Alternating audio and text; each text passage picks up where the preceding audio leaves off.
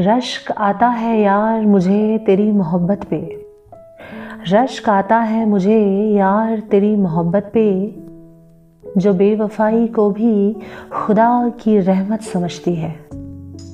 दोस्तों, ये बात तो एकदम सही है कि जीवन में आई हर तरह की परिस्थिति को अगर उस खुदा की रहमत मान के अपना लिया जाए ना तो ये सफ़र थोड़ा आसान हो जाता है।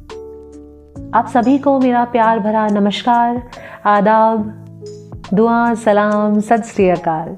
मेरा नाम है केतकी और आप सुन रहे हैं शायरी सुकून डॉट कॉम पर मेरी आवाज़ में लिपटी हुई कुछ चुनिंदा शायरियों को। यूँ शर्मसार ना करो मुझे अपनी शायरी में। यूँ शर्मसार ना करो मुझे अपनी शायरी में। लिख कर फिर छुपा दो मुझे। अपनी डायरी में। दोस्तों, प्यार, इश्क, मोहब्बत में अगर कोई शख्स है और शायरी में वो अपने महबूब को याद ना करे, ऐसे कैसे मुमकिन है? शायद हर शायर की डायरी में उसके महबूब का नाम बहुत बार कई पन्नों पर लिखा जाता होगा, नहीं? हर सांस तेरे नाम कर दी, हर शायरी तेरे नाम लिख दी। हर सांस तेरे नाम कर दी, हर शायरी तेरे नाम लिख दी। मोहब्बत की इस दास्तां पर अपनी एक कहानी लिख दी। वाह, क्या बात है। शायर इतनी खूबसूरती के साथ अपनी मोहब्बत का इजहार शायरी के ज़रिए करता है तो उसे पढ़ने वाला भी तो उतनी ही शिद्दत के साथ में उसकी लिखी हुई शायरी को पढ़ता होगा ना, जब उसे ये पता हो कि ये शायरियाँ स्पेशली मेरे लिए लिखी गई हैं, नहीं? कुछ इस तरह। पढ़ती हूँ दिल से मैं तुम्हारी हर एक शायरी। पढ़ती हूँ दिल से मैं तुम्हारी हर एक शायरी।